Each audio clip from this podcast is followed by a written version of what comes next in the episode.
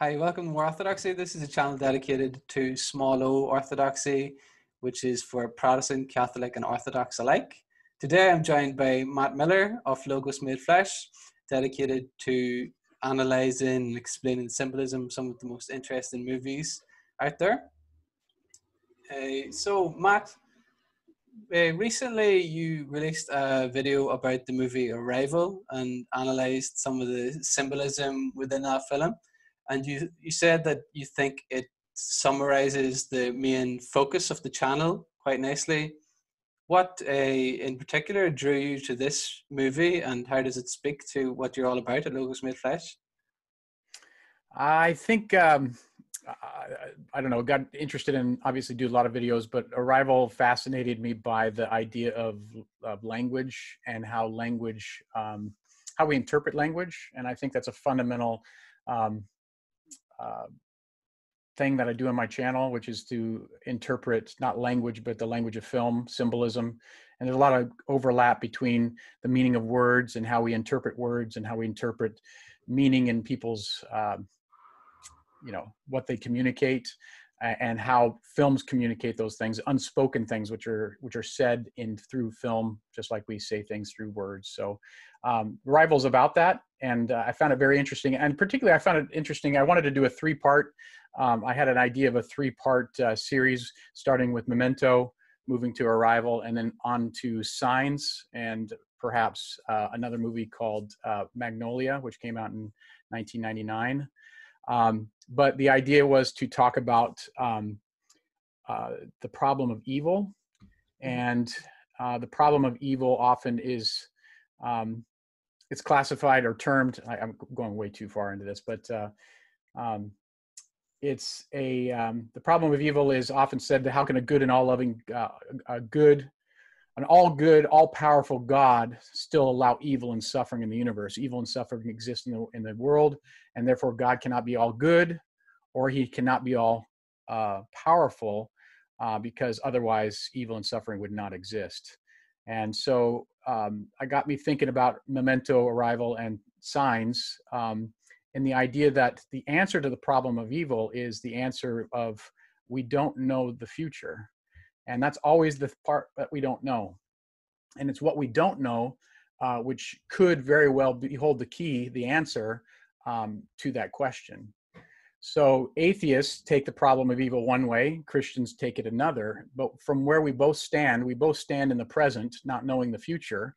What we do is we know the past and so we look back to the past to find evidence and um, you know to try to infer try to come up with um, how the world works, what it means, why we exist, the meaning of the world. And atheists look to the world, they look to the past, they look to the pain and suffering, they look to everything that's existed up to this point, and they say, how can the world, um, I mean, uh, clearly the world is evil. Clearly the world is chaotic. Clearly there is no meaning or purpose in the world because if there was, uh, we should see it by now. And my answer, the Christian answer is, is that, well, but in the past we see that there was meaning and purpose. There's been points where pain and suffering evil has resulted in good. So good has has been transitioned transformed into so for instance world war ii was a, a great evil a, a scourge that uh, you know as we still are reminded of to this day. But we see that good resulted from that. Good came out of it even if pain and suffering did exist.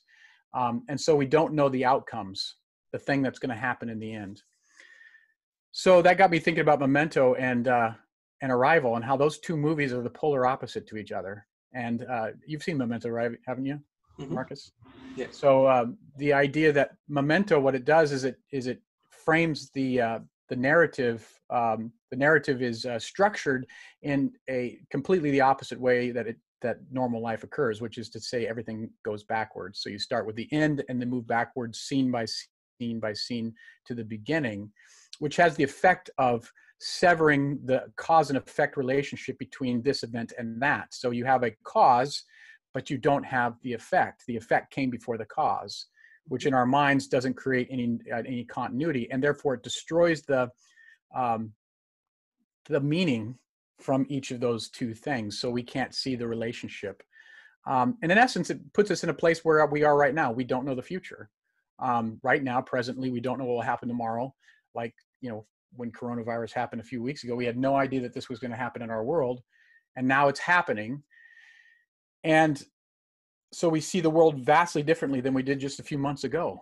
We stood in a place where we stand right now, not knowing the future, not knowing what tomorrow will bring, and therefore we cannot know even the meaning of this present moment, the complete meaning in this present moment. So I think I've gone way too far into this. Have I, are I doing all right, Marcus? Does that make sense? That's good. Um, certainly interesting to me. And clearly, therefore, you believe that movies have a greater role than just mere entertainment, which a lot of people assume um, it's not a, maybe as respected as other art forms for the transcendent experience or speaking to those more existential themes but uh, I think something that you bring across in your work is are those precisely those themes and the seminal part importance of some of our favorite movies, which people might um, overlook and take for granted.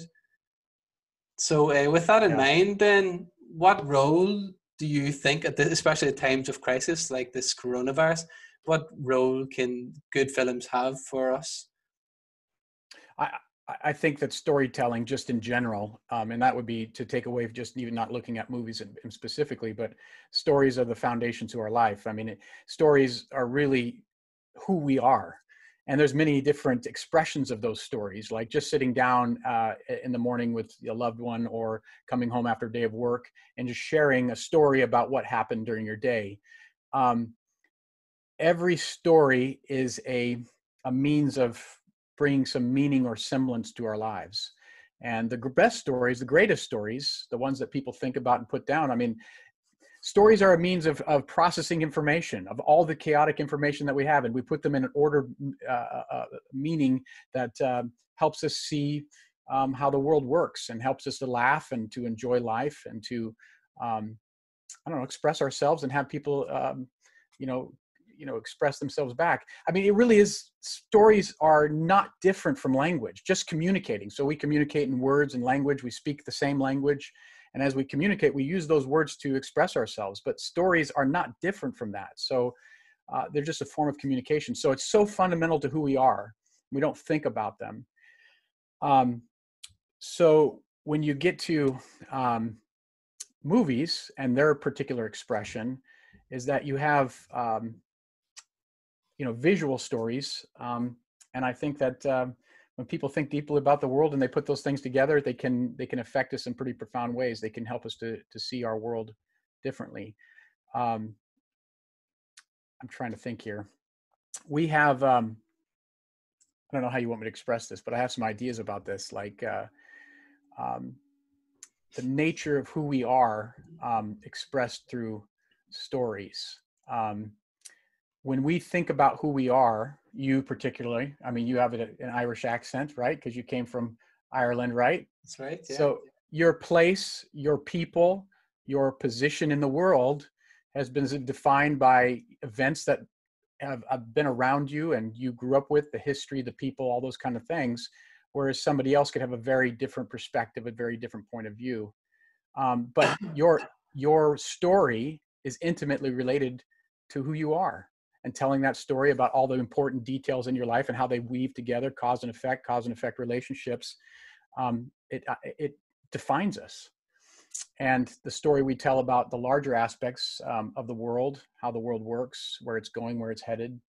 We have um, uh, I, I, think about in this sense i think about uh, star wars. Um, you've seen it right? Yeah I think about the old, uh, the old good Star Wars, is it? yeah, I'm talking about the first trilogy, the first trilogy, the original, right?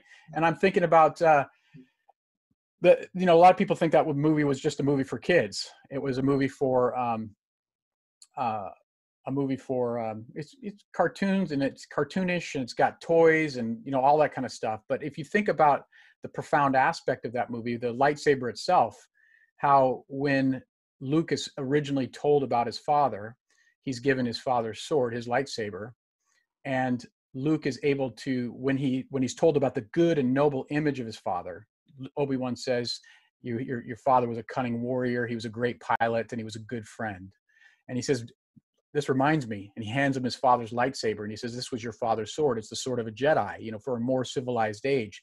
You know, before the dark times, before the Empire." So basically, he says this lightsaber represents something. It represents who you are. Your parents, your parent, the image I'm telling of your parent, your identity is bound up in with this good and noble image of your family. So this is the story that Luke adopts for himself. He he decides that this is who I am. I want to be like my father. I want to be that good and noble image that I have of my father. And um, and all the things that he said. So Luke sets out to do exactly that. He sets out to be a good Jedi, to be a you know noble, a great pilot, and a good friend, and all those different things. And then you get to the Empire Strikes Back, and when he finds out, Luke, I am your father. You know, when Darth Vader says, Luke, I am your father, when he thinks he's supposed to be killing Darth Vader because Darth Vader, Obi Wan had said, was the one that killed his father. Right before that happens, right before that happens, Luke has his hand taken from him but more importantly than his hand was his lightsaber, his father's lightsaber, his father's sword. And that sword represented the story that he was being told, or the story that he had been told, and the one that he adopted for himself. So, this profound aspect of stories, which we adopt for ourselves, which we tell ourselves, defines where we come from. It's where we come from, but ultimately, it's where we're headed, where we're going. And oftentimes, we in the world, that story that we tell is bound is it's it's um it's rubbing up against contrary stories contrary evidence and it's it's how we manage those stories how we keep telling that story how we keep going back to that story reshaping it refashioning re-editing it all those different things are really important and we see those aspects in film those things that we are intimately connected with our own lives who i am who my parents were uh, where i'm headed where i'm going what's my purpose what's my destiny. All those things are bound up um, uh, in in stories but particularly we see them expressed in movies and we see them being uh, how movies are telling a story we can also begin to identify but also begin to edit and transform our own stories in the same way uh, to think about new new thoughts so arrival the video i just did was about language and wittgenstein uh, ludwig wittgenstein said the limits of my language are the limits of my world so the evidence or the information that we have up to this present time is the language that we speak. It's the stories that we tell, the story that we've told up to the present. That's the limits of our world. But each moment that we're adding to our lives, each moment that we're living, we're finding that there's new evidence, new, new possibilities, new meanings that are found uh, that are being attached to that that story that we've been telling up to this present. And we have to either we, are right now in the present trying to work out, um, trying to interpret to accept to re um, to reinterpret the information that we've had in the past. Mm-hmm. Um, I'm sorry, I'm going off on this real quick, Marcus, but no, just one more thought. Just one more thought about this is that in my video on arrival, which I didn't talk about, one thing I didn't talk about, or is that the um, the circle, the hermeneutic circle, the thing which tells us how we see meaning in the world because we're looking back to our memory the things that hold together and we're interpreting the world. So when we have a piece of information and you add another piece of information those two items are interpreted together. Then you add a third piece and all three pieces have to be interpreted together. So you have to either you know figure out how these pieces work together well it's kind of like um, do you know why we experience have you ever heard about this idea about why we experience uh, time speeding up as we age? We talked about this before? Yeah i came to it really through your work and through conversations with you. Yeah so it's it's the hermeneutic circle. It's the idea that why do we feel that time is speeding up? Well as we age each moment is becoming less less than the one before because as a percentage of our life each moment each let's just say year if we look at at the year the age of one it was the whole of our life age of one whole of our life but by two one year was now just a half of our life. And at three, it was a third. And at four, it was a fourth. And you can see this radical transformation that takes place, particularly from the age of one to 20, where the time dilation, the time change, the time shift that occurs, because each moment that we add to our lives, we're finding that it's it's not the same as it was before. Now it evens out or levels out by the time we get to about 2024, it starts to even out a little bit, even though as it changes over the times, over the years. And I think now it's like we we realize every decade that goes by that we go, hey, doesn't quite feel the same now. Yeah. But before, when we were kids, it was like, you know, when you're 14 versus 8, there's a vast difference in the time dilation that occurs between uh, 14 and 8. And that is that's all a matter of interpretation, how we see the world. So hence, the language we uh, the limits of our language are the limits of our world. The way we see the world right now presently is what we see from past looking backwards. But we got a whole boundless uh, limitless universe out there somewhere in the future that possibly could have an end that we think and believe will have an end that we're all at where it ends will be the meaning of it all. So Excellent. anyway I've, I've gone off on way, way too much but thank you for that matt. Um, so basically just to take it back can we go back to your own story, as it were, and what really um, was the inspiration? For, well, you've already spoken to the inspiration, but can you tell us about the origin of the channel and um, how it first came about? Yeah, um, yeah, I started uh, in 2016. Uh, I think late to uh, early 2016. I, I, did a video, which was on the Gospel of Mark. I thought about doing some stuff I had written for my channel, which was a lot of Bible stuff. I've I have a history, um, a background in interpreting the Bible, which I find very interesting. Um, but I just was in a malaise, not quite knowing what to do. I didn't really have any te- teaching opportunities. I'm a teacher by nature, but not really any opportunities. So I said, you know what? I'm going to sit down and I had an idea about what I could do. So I made this little video, short little video about which gospel to read first, and got in front of a had a friend who had a green screen and stood up in front of it, and then did some kind of you know some animations around it, and um, I just thought that I got some good reception from the people that I talked to, and they really enjoyed it. So I did about four, five, six videos into Mark, and about the time, about six video, I was saying by that time that Mark is like a movie. The Gospel of Mark is like a movie, 16 chapters long, about an hour and a half to read it. It's not long to read, about an hour and 15 minutes to an hour and a half to read it out loud. Um, but the length of time is remarkably similar to a movie. So I was trying to make the point that the way that stories work, even they worked 2,000 years ago in this this book of Mark, was, is not different from what we do when we go and watch a movie in a movie theater. It wasn't meant to be different. So when we go and we read a, hear a, a sermon or a homily in in in service and in, in church um, or mass, we hear um, somebody taking a small bit from a larger story and basically expounding on a small portion of of a much longer story. But it used to be it used to be that the the message of a book like the book of mark or or luke or whatever was the message itself. So you would hear that read in its entirety. And so nothing was broken up nothing was uh, separated from its context. So just like we're talking about the hermeneutic circle and how everything goes together, when you look at a book and you see that it's put together and it's put together in certain ways where the meaning is bound up in its position in its place. And oftentimes I think that most people, they go and watch a movie and they enjoy the experience of a movie uh, because they're not chopping it up. And we don't interpret movies. We don't go have a, a discussion about a movie before we've watched the entirety of the film. So those two aspects, Bible, how the Bible's supposed to be read, how the uh, movies are supposed to be interpreted, I just found that there was so much resistance to interpreting the Bible that way. Uh, in terms of literature, in terms of story, that people had their own preconceived ideas about how to interpret the Bible.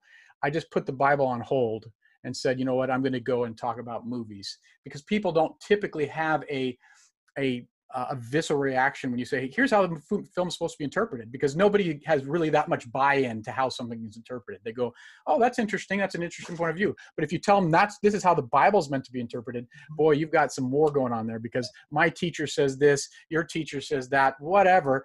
They don't even, I mean, people don't even know why they believe certain things. They just know that their teacher, the person that they respect, trust, doesn't see it that way and then they they gravitate towards that. So so rather than talking about the bible as literature and how it works and how it functions and how we can know what it means let's just go over here and talk about movies and then we can say what by by analogy i can say well if we see these types of of symbolism irony allusions double entendres those type of things structural elements parallelism you know chiastic structures whatever we see all those things in movies or inclusios we see those in movies and then we can go well look it's not it's it was here before. It was here long before. And when you start to see the relationship people go oh well that's what it's doing. It's not like people like to think that the, the bible is somehow otherworldly. Um, even if it is supernatural even if it is spirit inspired uh, it's it's language. It's how we communicate. It's not something other something um, that we can just like the Bible. uh, You remember the Bible code? Uh, no, not particularly.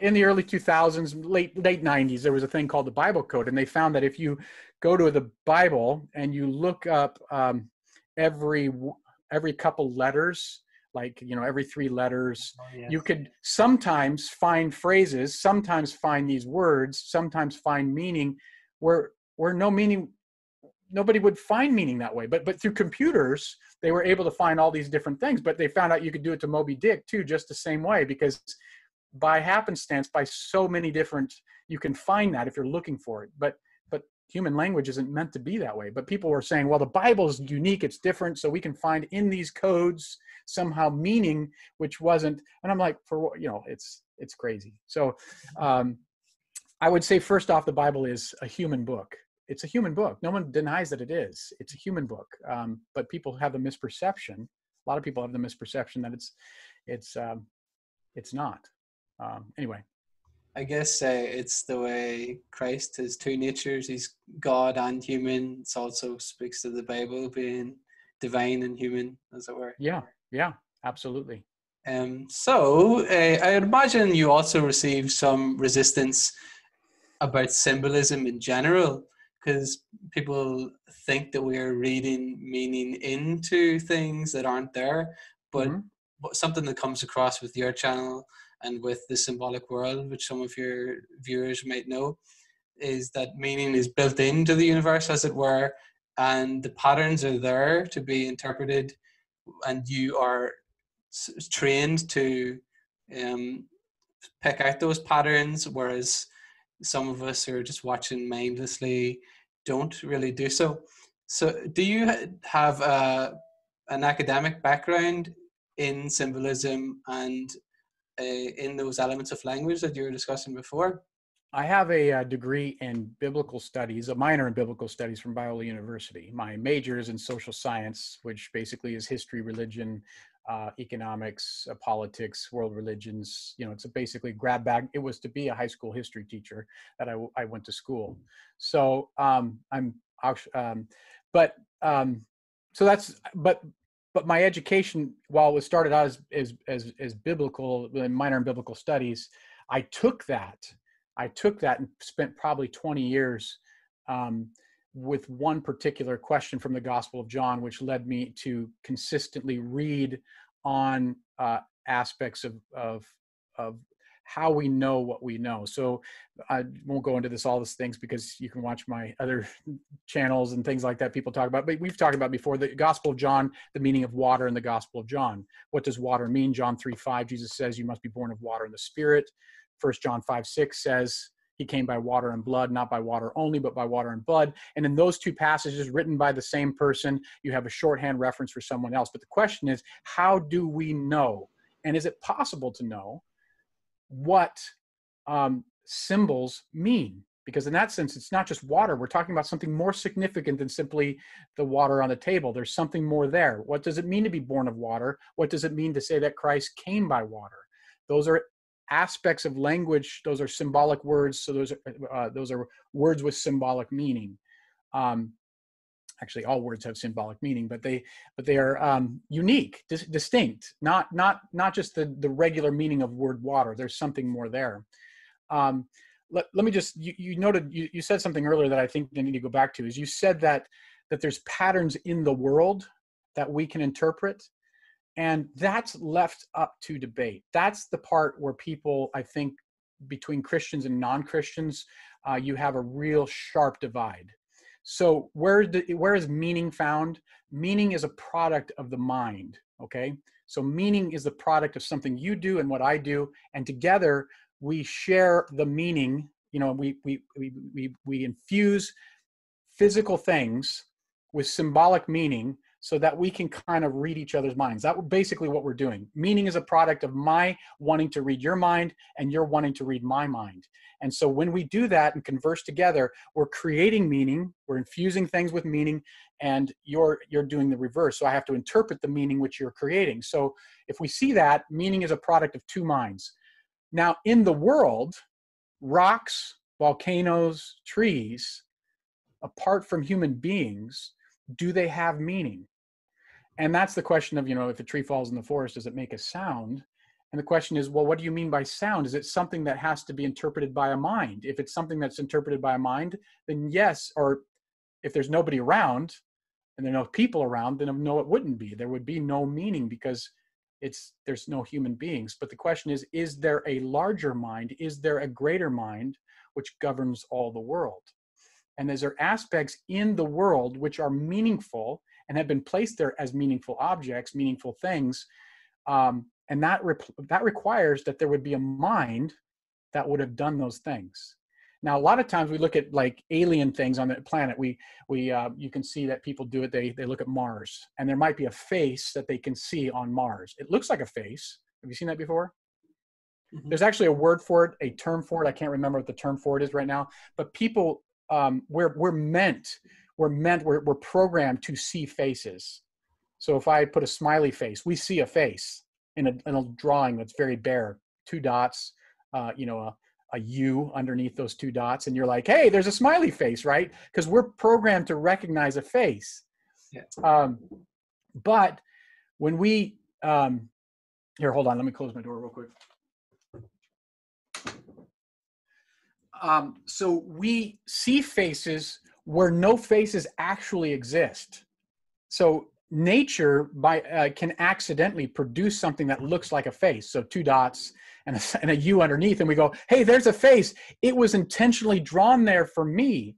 Well, you at that point you go, "Well, was it?"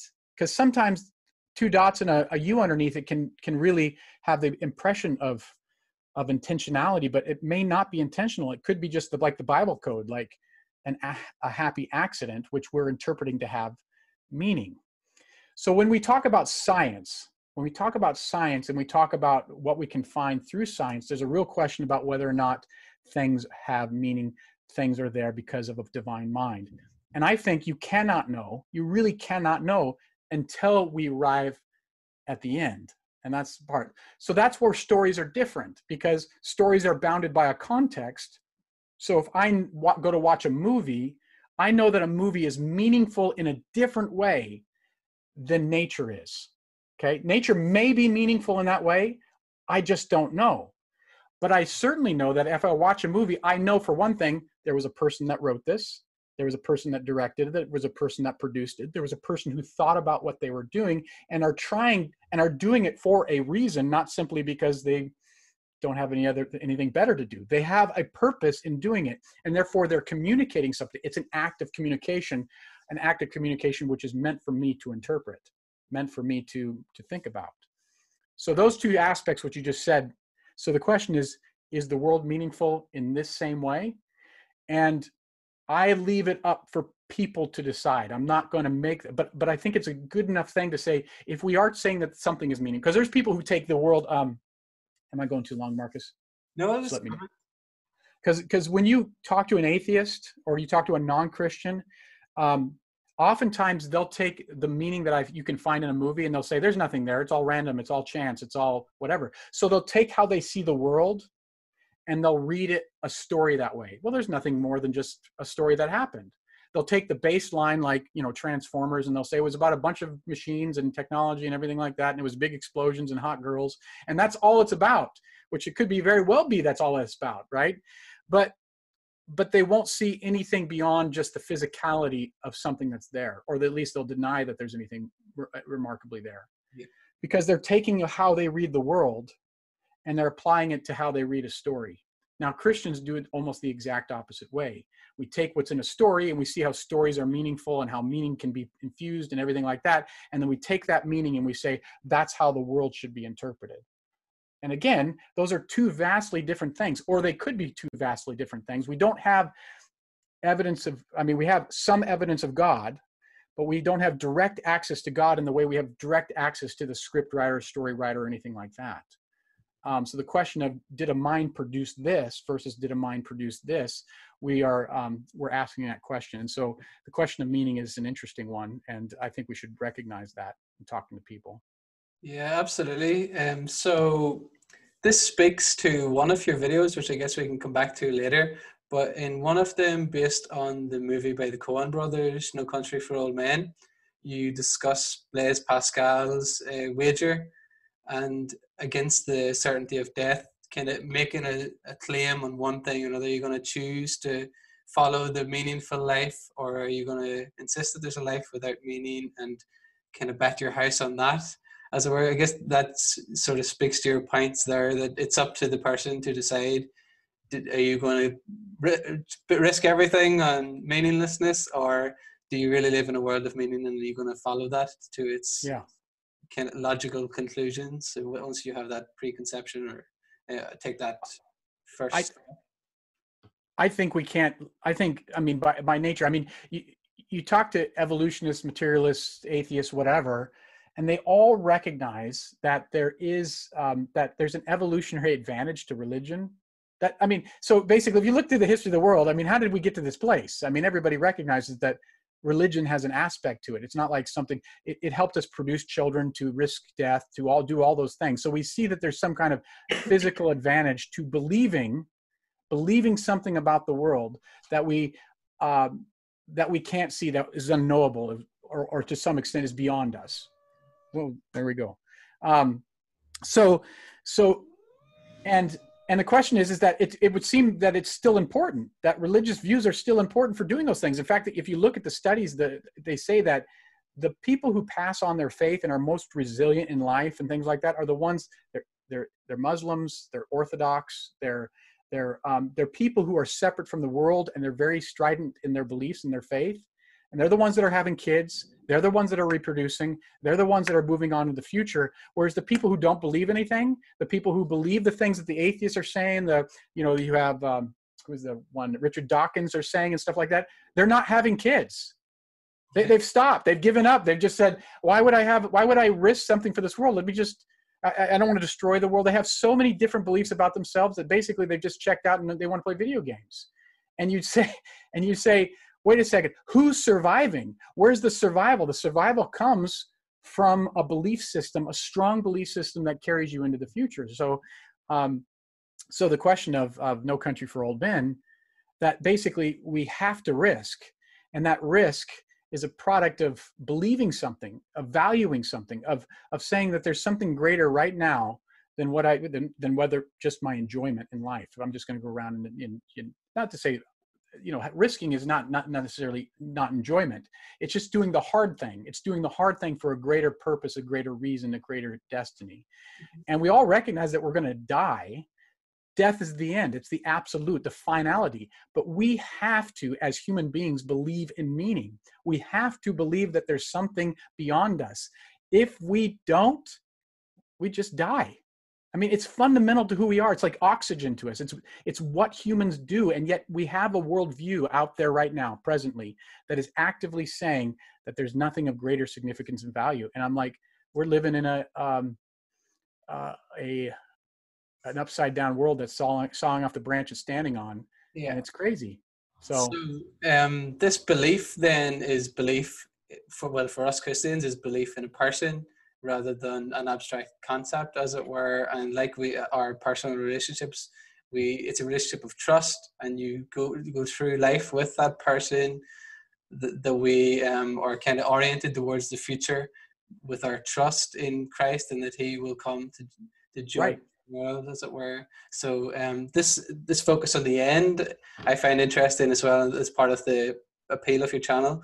And um, the biblical scholar N.T. Wright is focused a lot on eschatology, uh, eschatology as it's called in Christian theology, and the end of the world and how that impacts our everyday, rather than just being something really abstract or of special interest only to an enlightened few, or mm-hmm. really touches upon us all. And I think uh, part of the virtue of your channel, if that's not too pretentious a term, is no, um, presents those live questions to people existential questions and give, gives them that focus through an art form, as I said before, that many people may, nece- might not necessarily um, rate as highly or see how full of, potentially full of meaning at least that it is.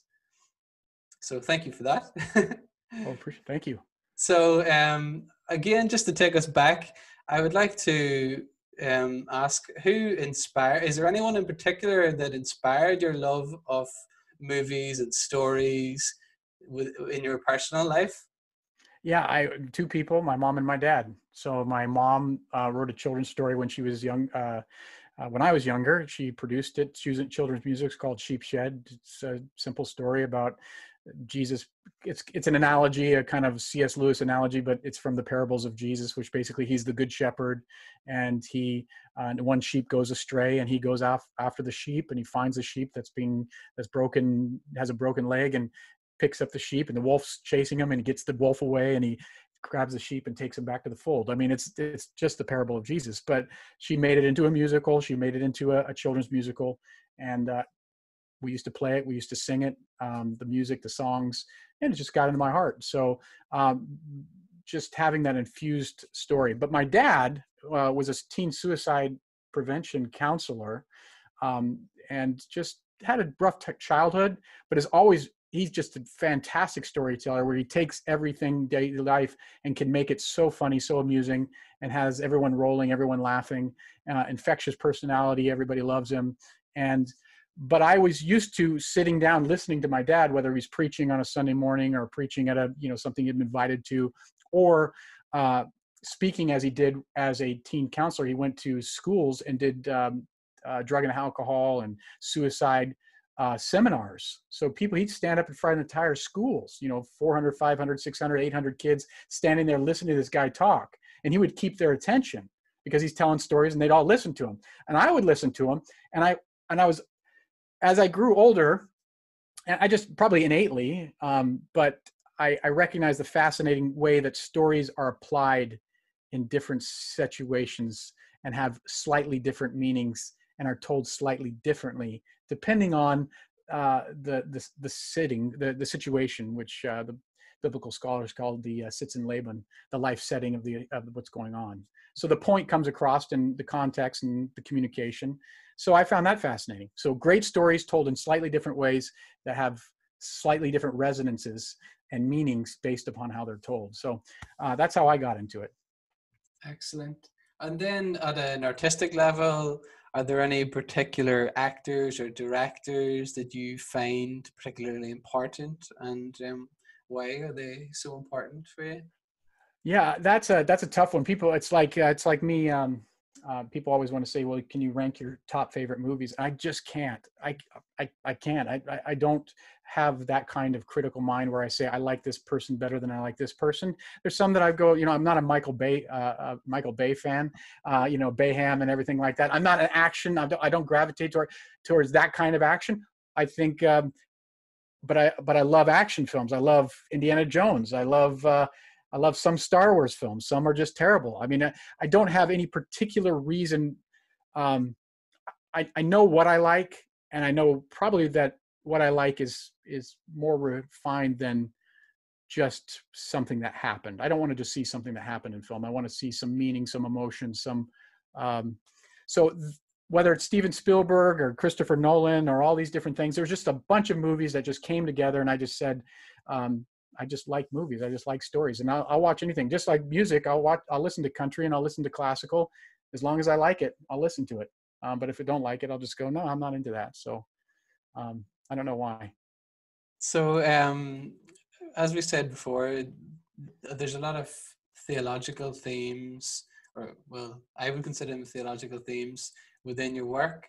And um, the Shawshank Redemption, for example, which you say is perhaps the greatest Christian movie ever made.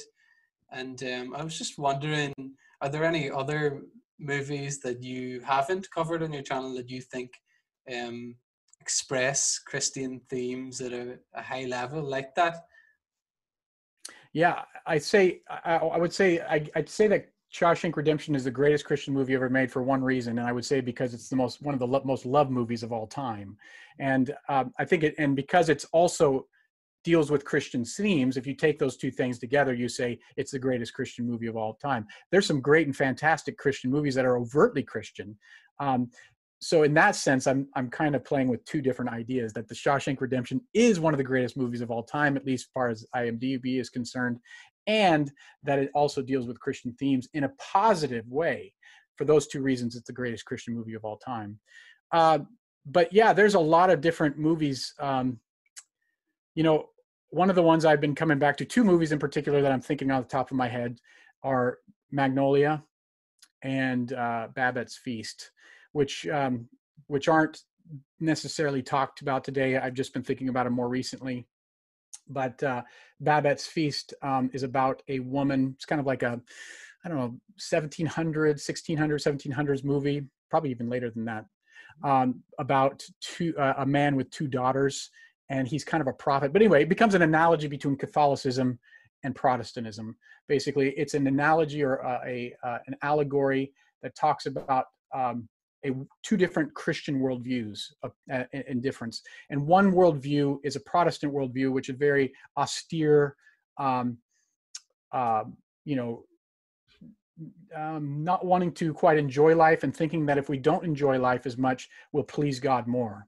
So let's not um, take of the world. Let's be separate from the world. Um, let's help others to the point of almost being embittered by life itself. Like like we can't be happy because if we're happy if we're truly happy then god won't be happy. So let's be you know always working always you know motivated always doing something to please god. Where there's a different view in the world which has the idea of enjoying food and good music and all sorts of different things and these two worldviews come into um, uh, conflict with each other, where you find the one worldview saying, no, I can't be like that, and yet is drawn to that worldview, the, the, the Catholic, more enjoy life worldview, and the other kind of recognizing the good in the other. And in the end, there's a sense of transcendence, a uh, very remarkable sense of transcendence, what I'm not going to give away. But, uh, um, but in terms of my own worldview, in terms of my own life, I was raised in a very austere home. I mean, not not quite austere. I would say that my mom was raised in a far more austere home than myself. She came from, uh, my grandfather was Dutch. It's a Pentecostal home. Um, so he came to the United States and was Pente- and became a Pentecostal when he was 20 years old. So he already had the the Dutch in him, which was very uh, uh, yeah, you know what it, you know what I'm talking about. So he uh, uh, he came over here and um, uh, you know Sunday reading of the Bible, had his own church, uh, but straight and narrow, um, not a lot of frills, um, very hard. You know, I, I, came out of World War II. I mean, he was 14 years old, and World War II is going on, and came over here when he was 20. But anyway, he. Um, then we had, um, I think my dad kind of represented more the the enjoy life aspect. He came from a, an abusive home that got saved um, and I don't think he was he was he was Pentecostal as well, but also was more I think a little bit more worldly than my mom. Mm-hmm. Um, so those two aspects have kind of come together where I recognize that uh, enjoyment of life, um, but also being a Christian. The other one is Magnolia. Sorry, I went too far on that. Magnolia is. Um, you, have you seen Magnolia? No, I, am ashamed to admit. Sorry. That's, that's okay. That's okay. Um, so it's it's uh, Paul Thomas Anderson film. Uh, he's he also did uh, There Will Be Blood. Mm-hmm. Um, I've seen that. Yeah. So Boogie Nights. Um, I haven't seen Boogie Nights, but I've seen There Will Be Blood. Uh, he also did another um, Punch Drunk Love, um, The Master. He's done a few movies, but he's he's quite well respected. But in 1999, he did a film called um, Magnolia, which is one of those films which follows a uh, a very diverse cast of a very of a lot of different characters going through a lot of different points of view. Mm-hmm. Um, if you've seen, like for instance, the movie Crash or um, what's the other one called Love uh, Love Actually, which is a British film. So if you have those films, you follow a bunch of different characters, and they they kind of all kind of come together in the end.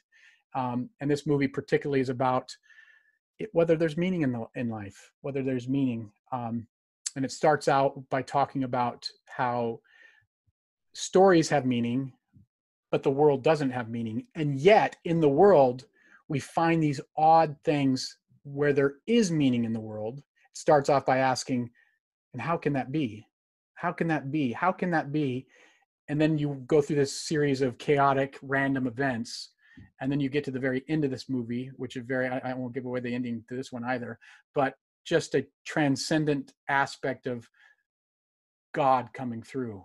um, and it doesn't quite say it that way. It doesn't say it that way, but but there's this feeling of how can that be? How can that be? And it's and it has that feeling of are these two worlds these two worlds that we have divided between the natural world and the world of story and sometimes the natural world ends up looking a lot like story um, and that's pretty remarkable. So and the question is is there a divine storyteller? Is there a narrator that's telling it all? So yeah thank you matt.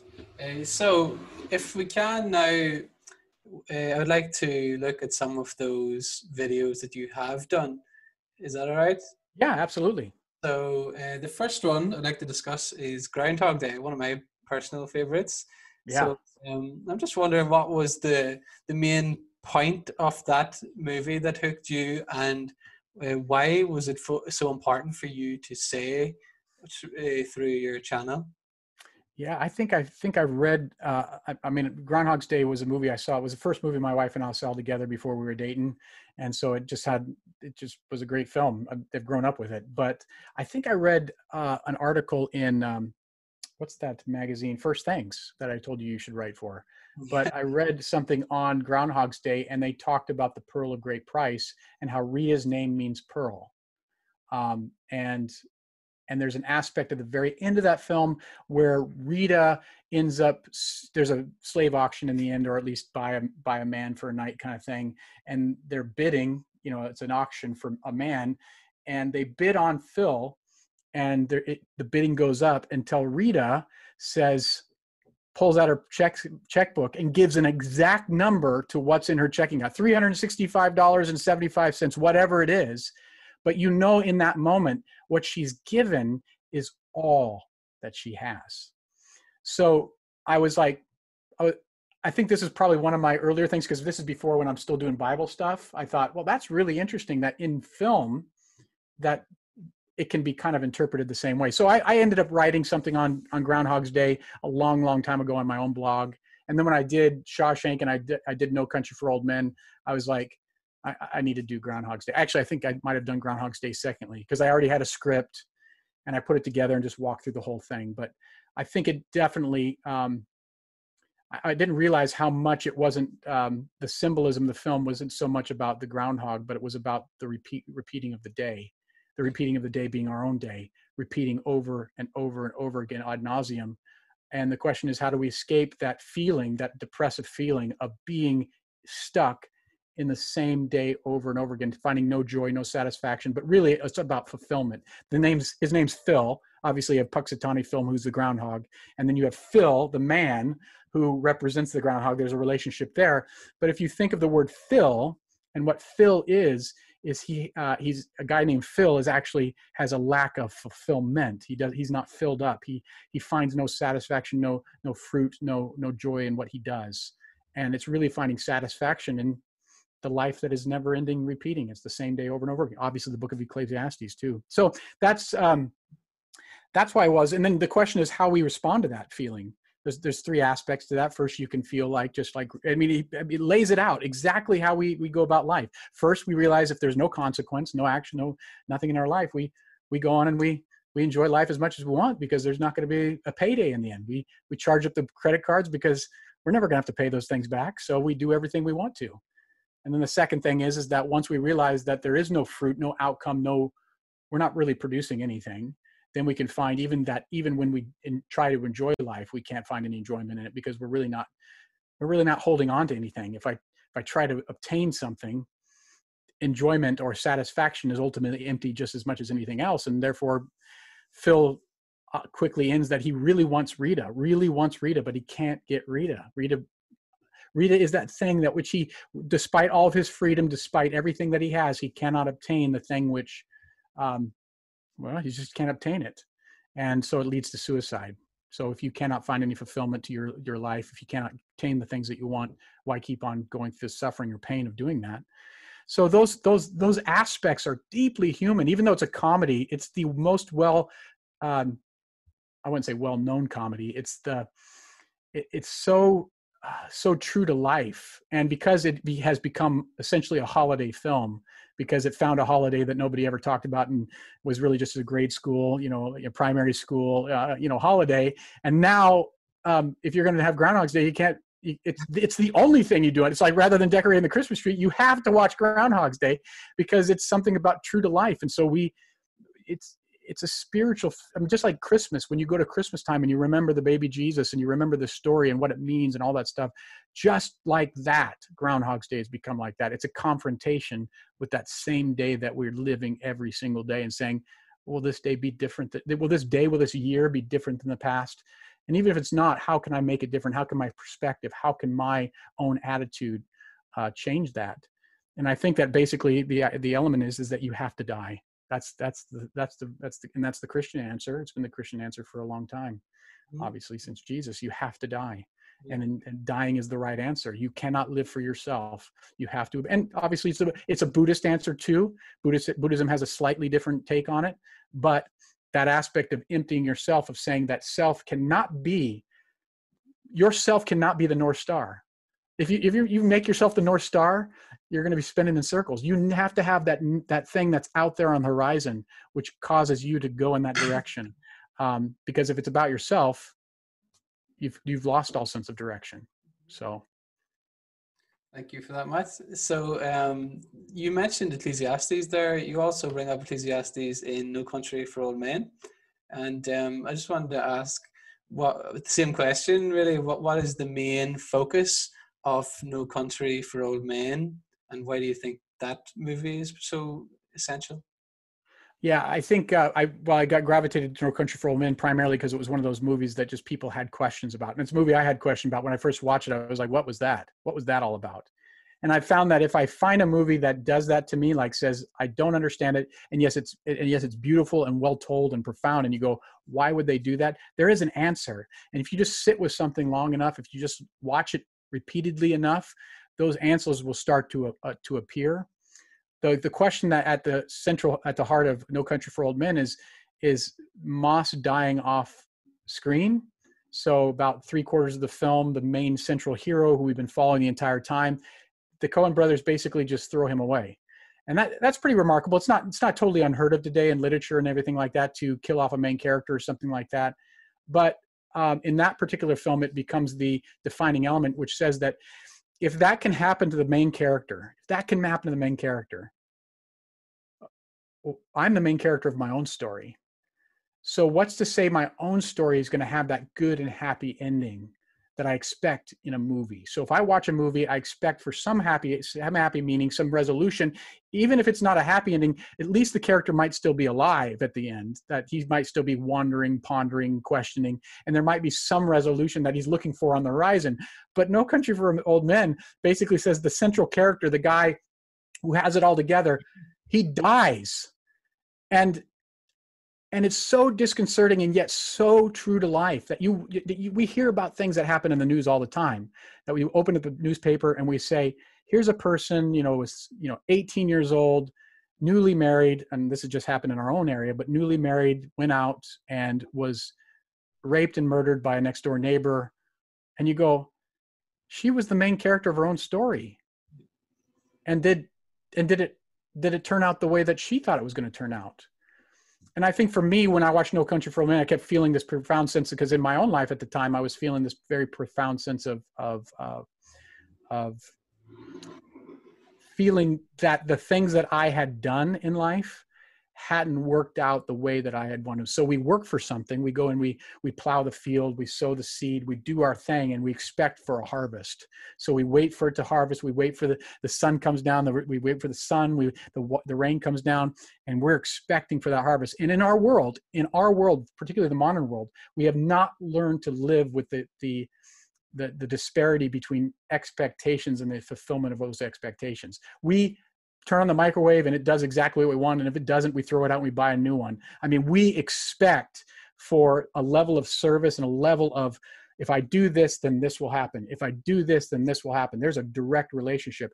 And yet we know, underlying it all, that there's something profoundly um, troubling in the fact that that's not the way the world works and that no matter how much we try, no matter how much, there's a day that's going to come where we're going to wake up to this morning. This morning, I'm going to wake up and I'm going to find out that I've got cancer and six months to live.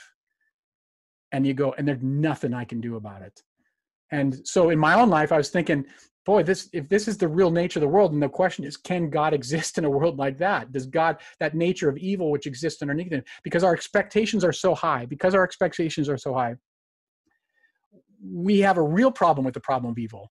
Whereas past generations who really went through the problem of evil had their kids die, had their parents die, had all sorts of things go on.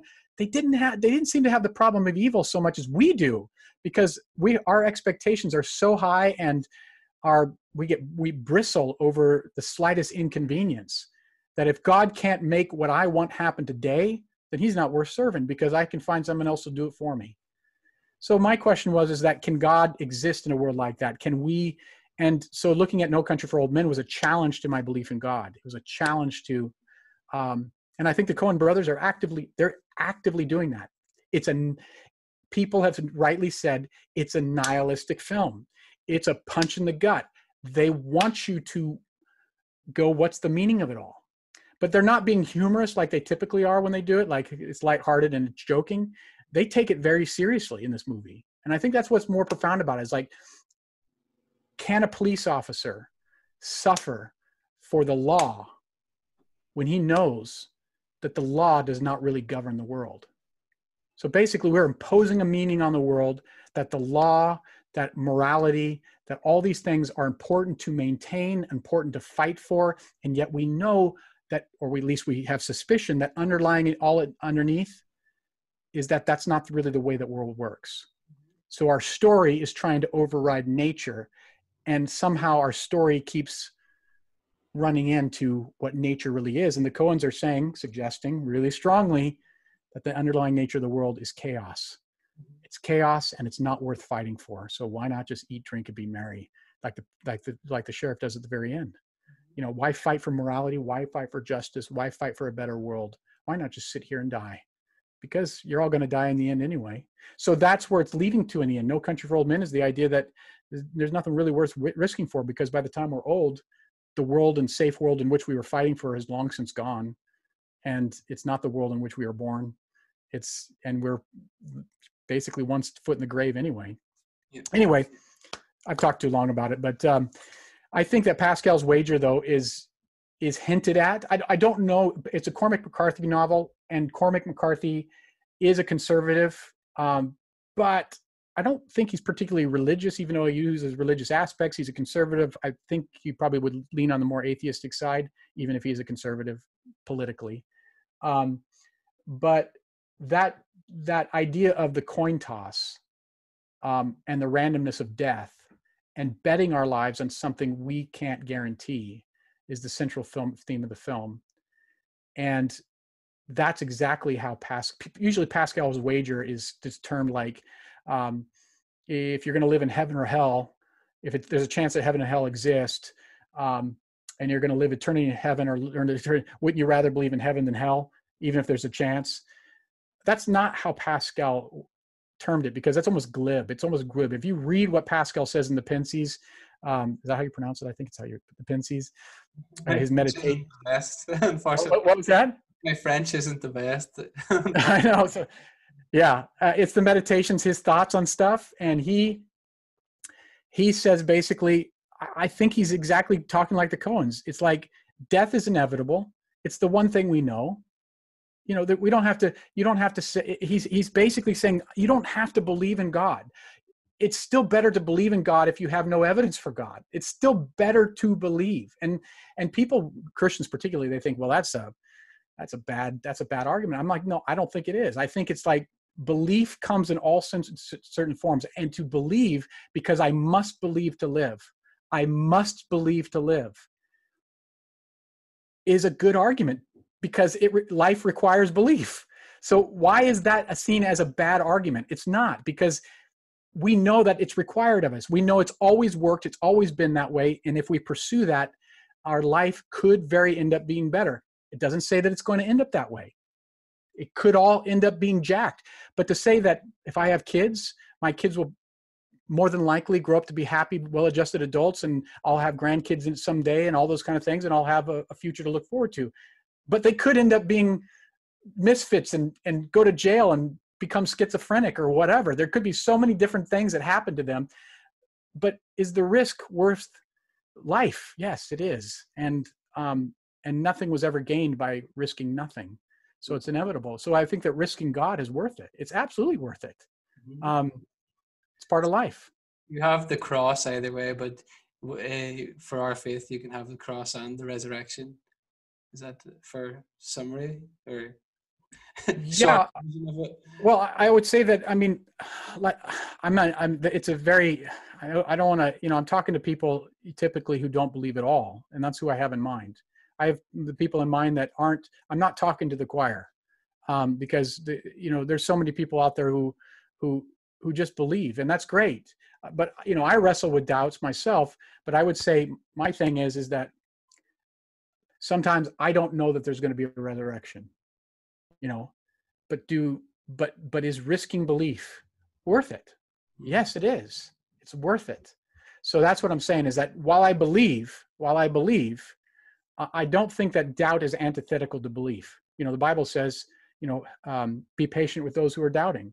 Uh, it says, you know, that when they saw the risen Lord in Matthew chapter 28, that some still doubted. And you're like going, how can doubt be part of life? It is so fundamental to life. And so to be, to, to say that to be faithful or to have faith is to eradicate all doubt and never have a doubt come to your mind. Um, I think is is unfair, and it's it's just it's it's a lie um, because I think that doubt, especially when you have the book of Ecclesiastes in, in the in the Bible, that, that basically God made a world in which doubt was possible, and therefore um, part of the experience of, of being faithful. So I recently read uh, Tim Keller's book on suffering, and he discusses doubt and some of the, the, lament in the Bible and how this is true to life uh, kind of consonant with what you're saying. For anybody that would like to follow those themes up, I'd recommend that book. I find it particularly yeah. helpful. And uh, there's others out there. Um, Os Guinness has a book on doubt specifically, which might be of help to people. But um, yeah, so I'm glad that you've brought the the locus of that movie to our attention. It's so profound as it is. Uh, next, that I would like to discuss then is Mad Max, which was a surprising one to me.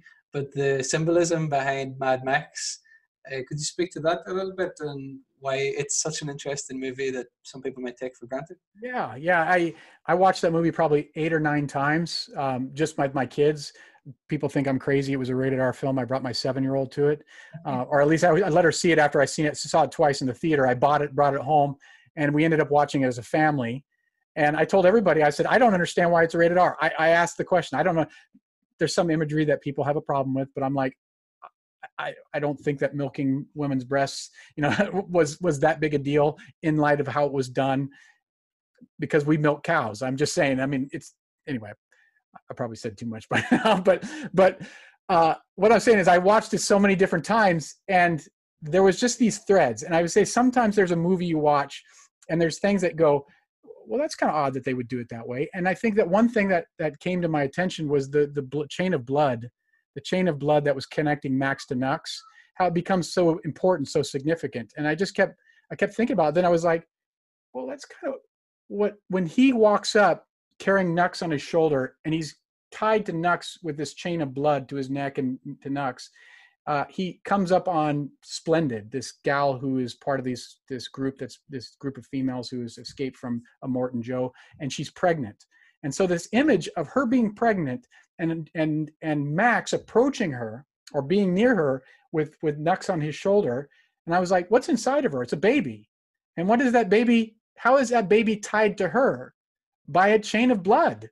And I'm like, and then the movie goes on later when you just start thinking these things and you're watching the movie and you're like, wait, the only thing is shown of that baby is its umbilical cord.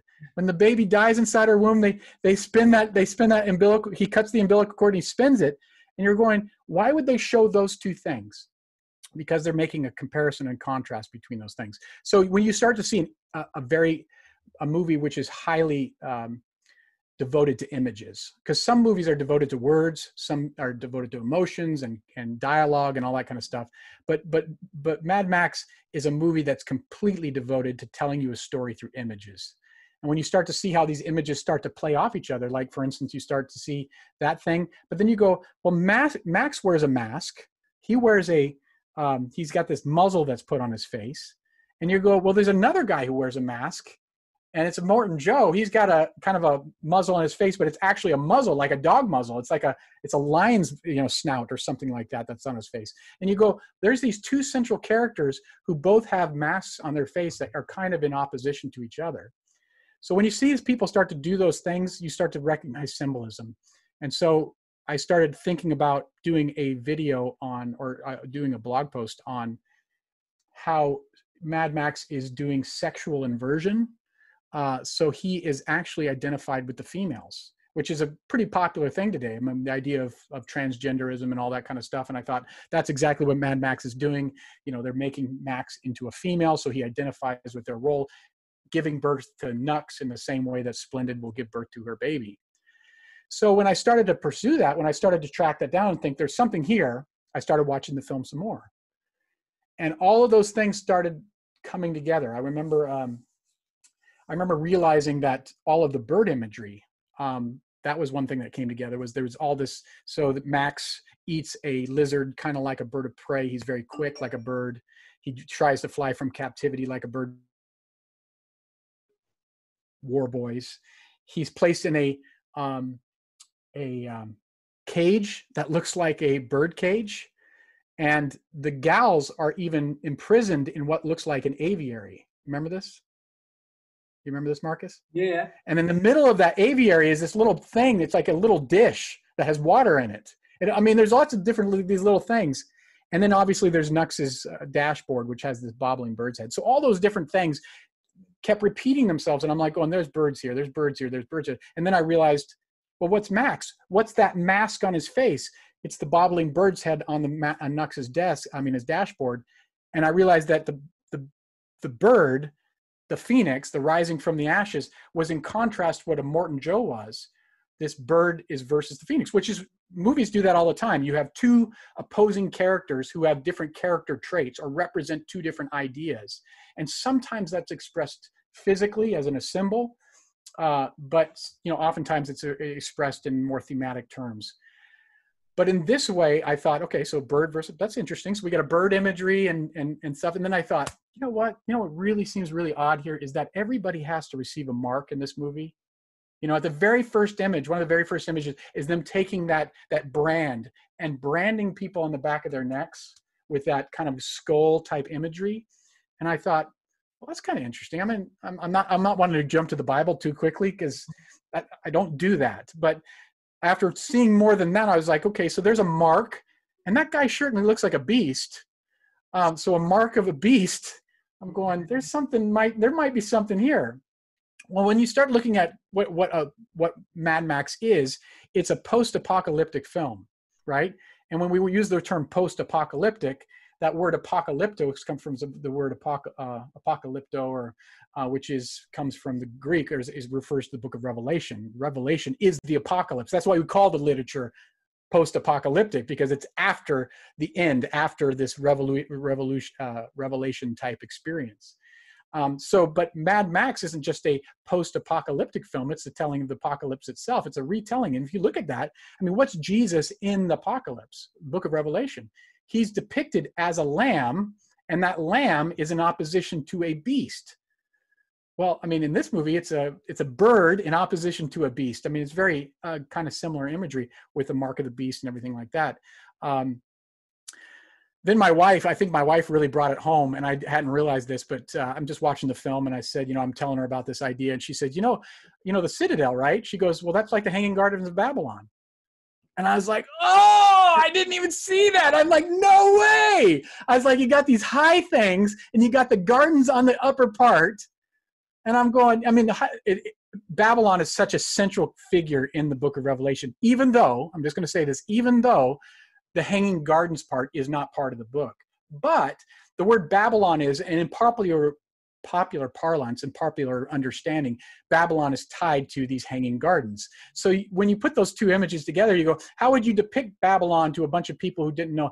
Well, you, you depict them kind of like that high cliffs with some gardens at the top. So, um, then obviously then then came in the two-headed lizard at the very beginning um, where max stomps on that two-headed lizard and then eats it now that um, those two aspects were came uh, pretty interestingly because i watched that film and the first time i watched that film when it said uh, you're a crazy smig and you eat schlanger mm-hmm. when she tells max that not being australian and i think most of the world saw who saw mad max are not australian I was like, what's a schlanger? Now I completely could understand that it probably it's a pejorative and it probably means you know you eat that thing that we all know what it means you know that uh, you know uh, you eat you eat a phallus you know or something like that. So i got that. But when she said you eat something which i did not have the direct meaning to it was like a foreign language. She just said a foreign word to me. The first thing I did was to try to seek for an answer, and that answer and seeking that answer drew me back to the one thing that we all saw that Max ate, and it's the only thing he eats in the entire film, which is that little lizard at the very beginning of the film. So you're like, uh, Schlanger, lizard, that that possibly could be what it means. You still don't know because it could be either one of those things. Now, everybody I've told this to since is, you know, they always tell me. I, I think I probably get once a week people on my channel, you know, they comment hey, didn't you know, you crazy fool, that Schlanger means, you know, penis? You know, in Australian, it's slang for penis. And I'm like going, yeah, I, I get that, right? But, uh, but when Morton Joe, I mean, the only two people are called. And she, he says, you each, you each, um, you each Schlanger, and then she tells the same gal, almost in the exact same way, tells Immortan Joe, calls him a Schlanger. So Max, if you in your mind, Max eats Schlanger. Schlanger is Immortan Joe. Come on, you got a little deductive, you know, little deductive argument there. It's like Max eats Schlanger.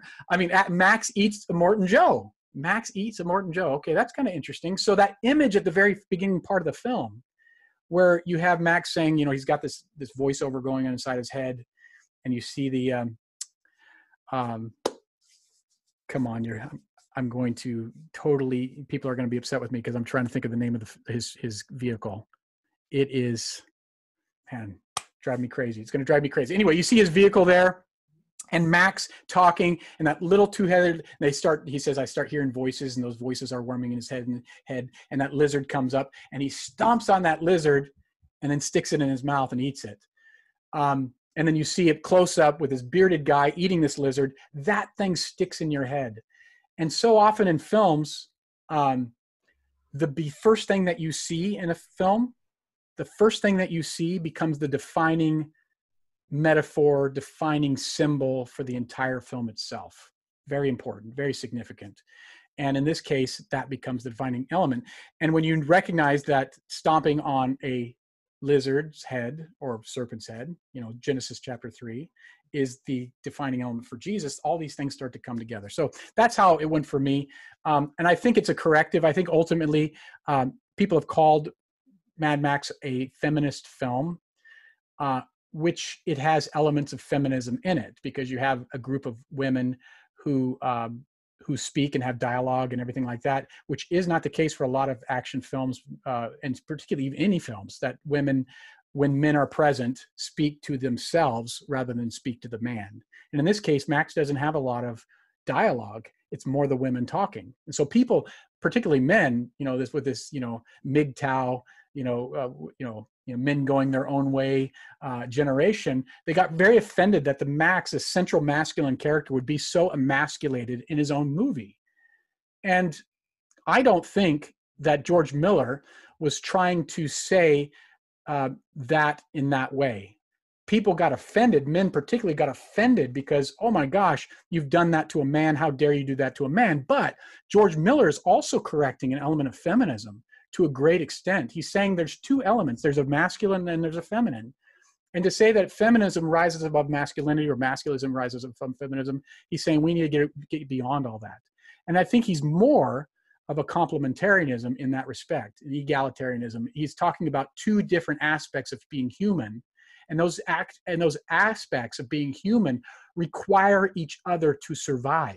So this war between the sexes is really what Mad Max is all about, and we're trying to see this um, this um, resolution um, uh, bringing that about. And he sees it in a picture of marriage at the very end of the film. I mean it's clearly a picture of marriage and he sees it being george miller was a surgeon. I mean he was a he was an er doctor or i don't know if he was quite a surgeon but he was an er doctor before he became a, a director.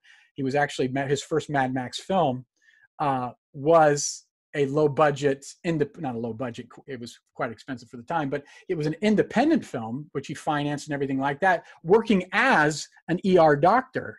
So he takes this imagery of opening up the side of the woman uh, and this relationship of exchanging of blood to become one with each other. And Max giving his name to to um, Furiosa at the very end. He gives her his name, which is we we recognize instantly. What is he doing? Even though it's not how how we do it in, in marriage, he does give her his name. So we have this picture, and obviously we have the imagery from Genesis chapter three.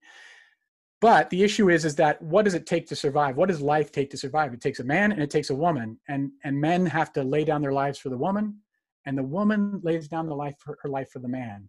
They do it both so that the child can live and survive. And in being coming becoming one that's how the world is renewed. That's how the world goes on.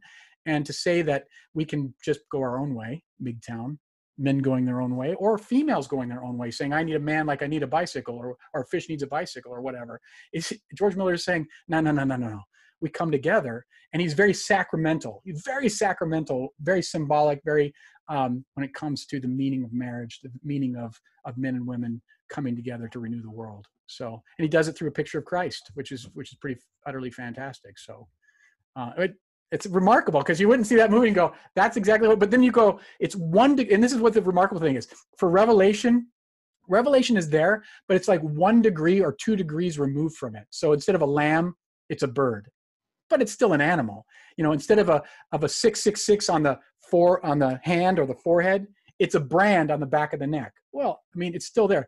Instead of a, you know, it's all these different things. Instead of this, it's instead of a serpent or a snake, it's a two-headed lizard. But it's still pretty close to say, yeah, it's the same thing. So we, we kind of see him being consistent throughout the whole thing that way. So. Uh, thank you for that, Matt. So uh, one one of well one of my favorite movies of all time, actually, Back to the Future. You managed to pair up with a Castaway, which a lot of people might not have uh, put those two together. I'm just wondering, what is it that drew you to those two films, and how did this revelation that they both speak to the same um, theme come about? And can you tell us more about what that theme is? I, I, don't remember where I got the idea, but I think it was really because I was look. I, I wanted to do a video on Castaway. I, I, think Castaway is pretty profound. I, you know, there's some elements there that are pretty obvious, like his name is Chuck Noland. Castaway is usually usually when it refers to a castaway, it's one word, it's a noun, but the film is actually titled Castaway, two different words, which is an action. So his name in the movie is Chuck. Chuck is the action of casting away. So you're like, okay, well, that's pretty interesting. And then his last name is Noland, which means no home, no land. Um, so it kind of all gets together. So obviously the movie is trying to be symbolic or or has some symbolic elements to it.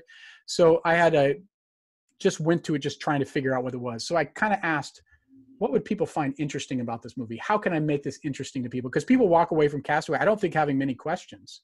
They just watch the movie and they're like, that was good. But not like couldn't but it's not like No Country for Old Men where people walk away going, I gotta look that up. Like they they actually do a search saying, I need to know what the meaning of No Country for Old Men is. But they never do that about Castaway because Castaway is like, it's a survival film. You're like, oh, that's nice but there's so many different elements there that you go there's something there so i think when i started watching it i saw how much it was devoted to time and i started seeing the theme of time and how clocks are everywhere in the film clocks clocks clocks. And then i realized you know the persons who who directed the film is robert zemeckis. And and i started thinking you know you know if you remember the beginning of back to the future and how it goes along a wall of clocks it's inside doc brown's you know garage. And it goes along those things and you and it opens up with all of those clocks. And clocks are everywhere in back to the future as well and i thought well that's interesting too. You know it's the same director you know clocks clocks. And i started thinking about the film itself and started going there's a lot of similarities. Like the the very beginning of the film in castaway is they're in russia. You know i mean it doesn't really matter but i always thought it was kind of weird that they opened the film up in russia. It's a survivalist film and it's in post post uh, you know fall of communism, and um, it just seemed odd. And so I started thinking about it, and some imagery came together, and that's where the clock becomes really important because he talks about the clock. Chuck Noland talks about the clock in terms of a deity at the very beginning of the film. He basically says it is a sin to lose track of time. And he talks about time being a cruel taskmaster and that we never turn our backs on it. All of these different elements, you're like going, boy, he puts it like, like almost like it's a, it's a living, breathing God. Um, and those elements of God being there, I thought were pretty, pretty, pretty interesting. But, but the point was, is that I, I started thinking about those things and, and how Castaway, it's about how Back to the Future is a movie about the, the Cold War. It's a movie about the Cold War. It's a light-hearted comedy about you know 1950s America versus 1980s America. And 1950s America was deeply worried about the Cold War and the Soviets and all that stuff um, too. And then in 1980s, the same thing with the Reagan administration ratcheting up um, our war on um, by building nuclear weapons. That was in the air that we breathed in the 1980s. And then you have this movie about a guy who build uses uses uh, plutonium to build. He was ordered to build a bomb. They wanted to buy build a bomb, but instead he builds a time machine out of a DeLorean. And you're like, well, the DeLorean ends up being a bomb. It ends up being the thing that causes Marty's world to go into this utter chaos. And then you can kind of see that in Castaway too, where his devotion to time in a in a post-communist world where the Russians have now been defeated. You start seeing these elements. I, I, I can't know if I describe this very. Uh, uh, you, you, know all the. So I'm telling you these things you already know because we've we've talked about this a little bit. Yeah. But that this is how I kind of piece these things together. This is how kind of how my mind works. Uh, one of the aspects of the film was I found very interesting was the fact that Marty at the very end of Back to the Future he comes back to, at the very beginning of the film. He sees a black Toyota pickup truck, and he says, "Boy, you know, wouldn't it be great to have one of those?" He's a poor kid. His parents are poor. You know, he's never going to get that.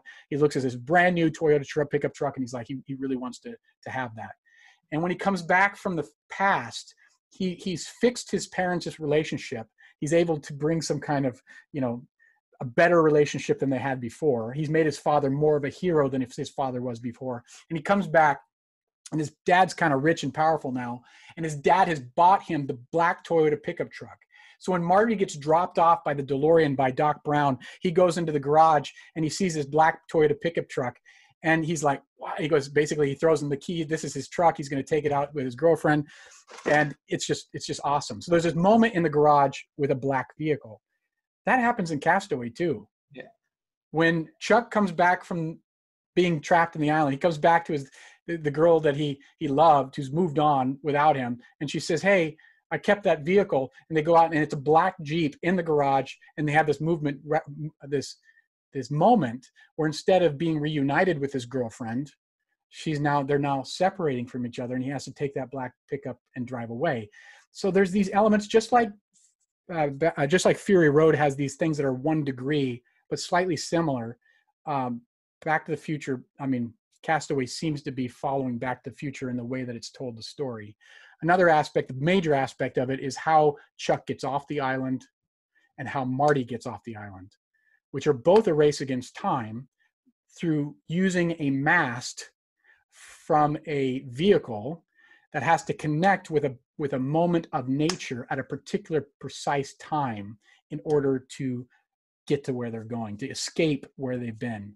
Um, so it's pretty remarkable that way. Yeah i think it's fana- fan- there's some things i want to i want to actually return to it. There's some things that about god there that i think are really profound and um, i don't know if you want me to go into those things but uh, it's pretty remarkable yeah sounds good uh, should we should we do that now or would you prefer to leave that for another yeah. video yeah um, I, I think one aspect that I, you know that aspect of god when i first watched the movie the first thing I thought was first I was 2001, 2002. Um, I saw the film and I thought that's kind of weird. I was like, a guy goes to a desert island, is trapped there for four years, and not once does he pray.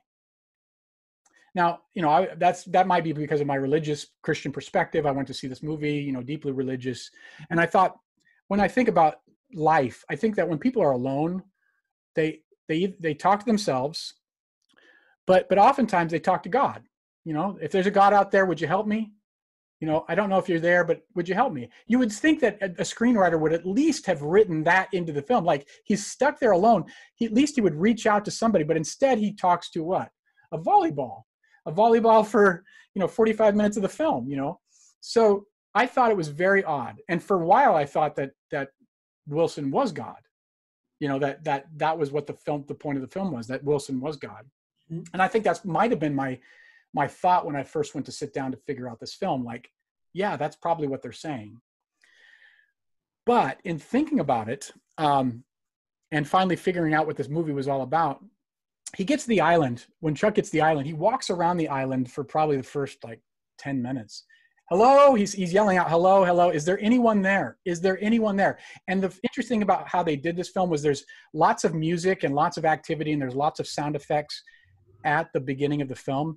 But when chuck arrives on the on the island robert zemeckis basically only had sounds of a few things the falling coconuts the surf uh, the wind the weather but there was not one uh, bird or insect or living thing that you heard for the entire film. And all you heard was Chuck's voice and the sound of the wind, the weather, and the surf and that kind of stuff. And you don't and also also in addition to that, there's not one piece of music that plays for that long. So that's that's a pretty that's a pretty hard uh, thing to do. Mm-hmm. But yet you're captivated by it. Most people don't even recognize that until you finally he gets back out in the ocean and he sees the whale, and for the first time, the music starts playing again. And you're like, oh, that's that's really weird, you know. So the music starts playing. But anyway, so the aspect of loneliness on this island is anyone there? Is anyone there? I think becomes an existential question. It's it's a it's a question that is a prayer. It's not the prayer directly devoted to God, but this man did see elements of divine activity in time itself. But when he arrives on the on the island, that clock is broken. His God is dead. And he has to come to terms with what life or reality is. Now, Bill Broyles, the the screenwriter of this film, uh, it started. This whole castaway started with with uh, Tom Hanks. Tom Hanks wanted to. Um, uh, he he thought it would be great to do a film about some guy trapped on a desert island. Tom Hanks has got a lot of money, a lot of ideas, so he hires a screenwriter and says, "This is what I want to do. Let's do this movie."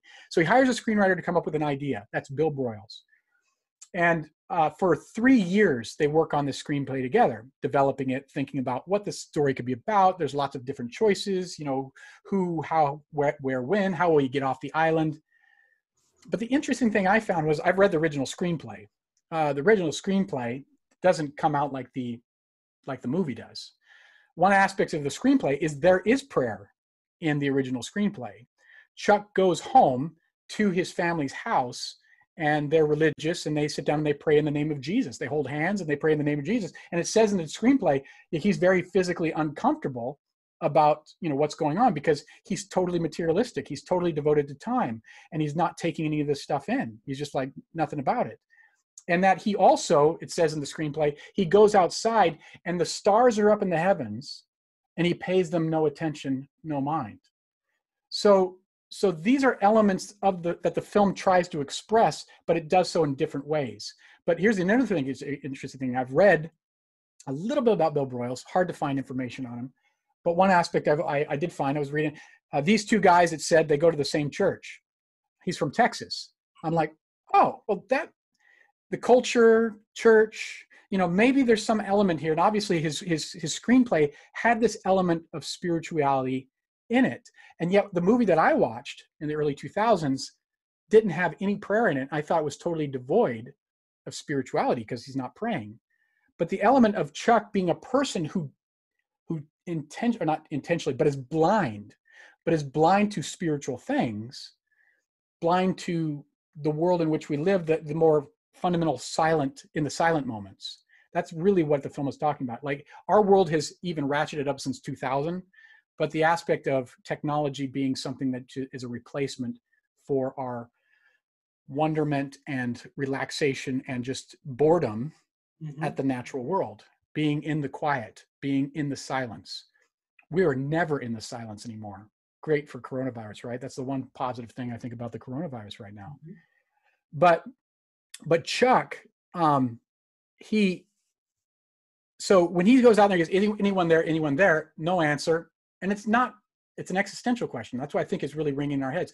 But here's the interesting thing.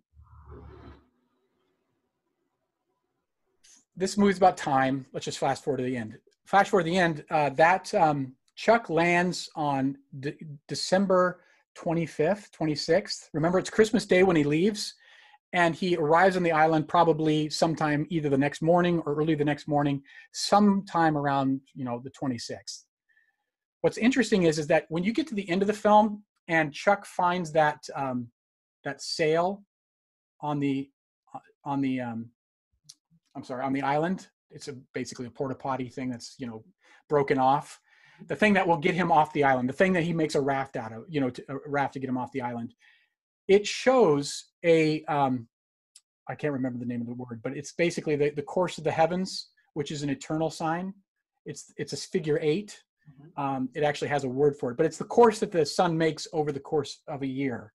Um, that it's this um, figure eight, eternal sign for eternity. But but Chuck has marked out every month and the days in those months. If you watch it, he has.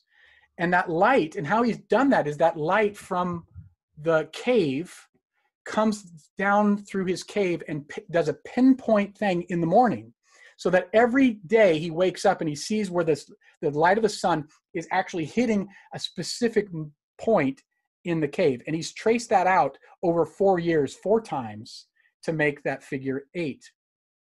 But he's marked the months and he's marked the days. And if you note which the film does not come out and go, hey, like M. Night Shyamalan, hey, you know, there's something really significant here. But it's December 26th that that light pinpoints, and then you hear about the sail. Now you have to see the movie multiple times to start to pick that up, but that says something. It says that four years to the day, four years to the day that Chuck landed on the island, he's released from the island. When the angel's wings land on the island. Remember, he paints those angels' wings on them. They land on four years to the day. Now, that's when you when you start to talk about that precise, you start to get beyond random because when things become that, the, the likelihood that it would have been to the day seems significant, seems important, seems intentional. Now, go back a little bit further. Where does Chuck first see that pinpointed light coming through in his cave? Do you remember? Um, I can't. Yeah. Am I going too long on this, Marcus? If I if you want me to go on, I, I no, no, this is good. I, I, have all the time in the world as long as you do. I don't know how long we. Oh, we've been going a long time, haven't we? Has it seriously only been three hours? Two hours. Yeah, I think two hours. yeah. two hours. Yeah, we're getting close to the two-hour mark. Well, we can leave it for another time, but let me just. I'll just close it with this and just say that the first time he sees that pinpointed light coming through is the the day that he wakes up after being battered by the surf and having to take refuge inside that cave. And that light that comes through the cave and opens his eyes is contrasted with his dead flashlight, which has died in the night because he left it on when he sought refuge in the cave. Mm-hmm. So the light of technology has died, and his eyes are opened by the light of the sun opening his eyes after, after a storm has gone through. But that whole series of events begins with Chuck waking up in the middle of the night on the surf, on the surf, and he's flashing his light at a picture the broken of the broken watch and a picture of his girlfriend, um, and he's looking at her. And then he goes out to urinate in the ocean, and he looks up, and on the horizon, he sees a light, a light on the a pinpointed light on the horizon, which he thinks is a ship and he takes out his flashlight, the flashlight, the light of technology, and he starts flashing at him. He goes, Here, over here, I'm over here, help, help, help, I'm over here. And he keeps talking to until that light goes away. Now he gets into the raft, he chases after that light, but he's battered by the waves. And that's where he he gets a puncture wound in his leg. He quickly goes back to his that cave, falls asleep in that cave where his flashlight dies. And then what wakes him up? That same pinpointed light because it's not the light of a ship that's on the horizon or it could be a, a, ship on the horizon but the light that he wants to get to the light of technology has died and it's the light of the heavens that are now opening his eyes. So it's a contrast between what he was trying to get to, what he was trying to obtain, what he what he couldn't understand, and God saying, "Here I am." Yeah. That's that that's the message, and it doesn't. It's not. It's not science. It doesn't come out, but but it definitely is there. And if you watch the film and you say, when Chuck arrives at the end, those crossroads, and he looks at the crossroads and he goes, "Boy, how every road led me to this." It's not necessarily also what road will he choose. Remember, Mhm. because he sees that girl. He already sees that girl, and he goes, you know, he's looking to go that way. And you're like, "Come on, we know what road you're going to choose." He's not saying, "Am I going to go this way? Am I going to go this way? Or I'm going to go this way?" He looks down every road and goes, "Man, how did every road lead me to this?" and that's the more that's the more safe and secure feeling rather than life being chaotic rather than life being out of his control he realized just like the the, the poem i think that this might have been on bill broyles mind too when he wrote the thing but that that old poem uh, footprints that when you you look back in your life and you see a set of when it got really hard i only saw one set of footprints in the sand and god says well that was when i was carrying you Mhm. and that's the message of the film. When he arrives at the end, he realizes that someone carried him to this moment and that he was led the entire time and that he wasn't supposed to be with Kelly, that somehow he was supposed to be here at this moment in this place. And it all worked out in the way that God had pl- planned and prepared him for. So I think that's the message of the film. Amazing. Thank you, Matt. Uh, this conversation could go on for hours. Yeah. I'd be more than happy to do that. But uh, I guess we'll have to do a follow up video then. Yeah, yeah, I'd love to. And I'm sorry I go on and on. I'm not a very quick think, uh, quick talker or thinker. I'm, I'm, I'm sorry about that. No, it's been most enjoyable and I'm very grateful. I see them in behind you there is gratitude. I certainly feel gratitude towards you for spending two hours telling us about your channel. Um, anybody listening, I'd encourage them to check it out immediately. Ch- uh, watch all those videos, and there's a few more that we never got through today, which we can hopefully do in a further video. But uh, I'll leave the links in the description and um, subscribe, like all that usual stuff. Well, Marcus, I, I have to say I'm grateful to you, man. That's you know this thing's up there for you, man. I really appreciate you. I was talking to my wife about you this morning and saying just what a networker you are and how much you've brought together so many uh, people who may not have been together themselves, and you've been that uh, that person that's doing it, and you're doing a phenomenal job. So thank you very much. Thank you, Matt, and God bless you. God bless you.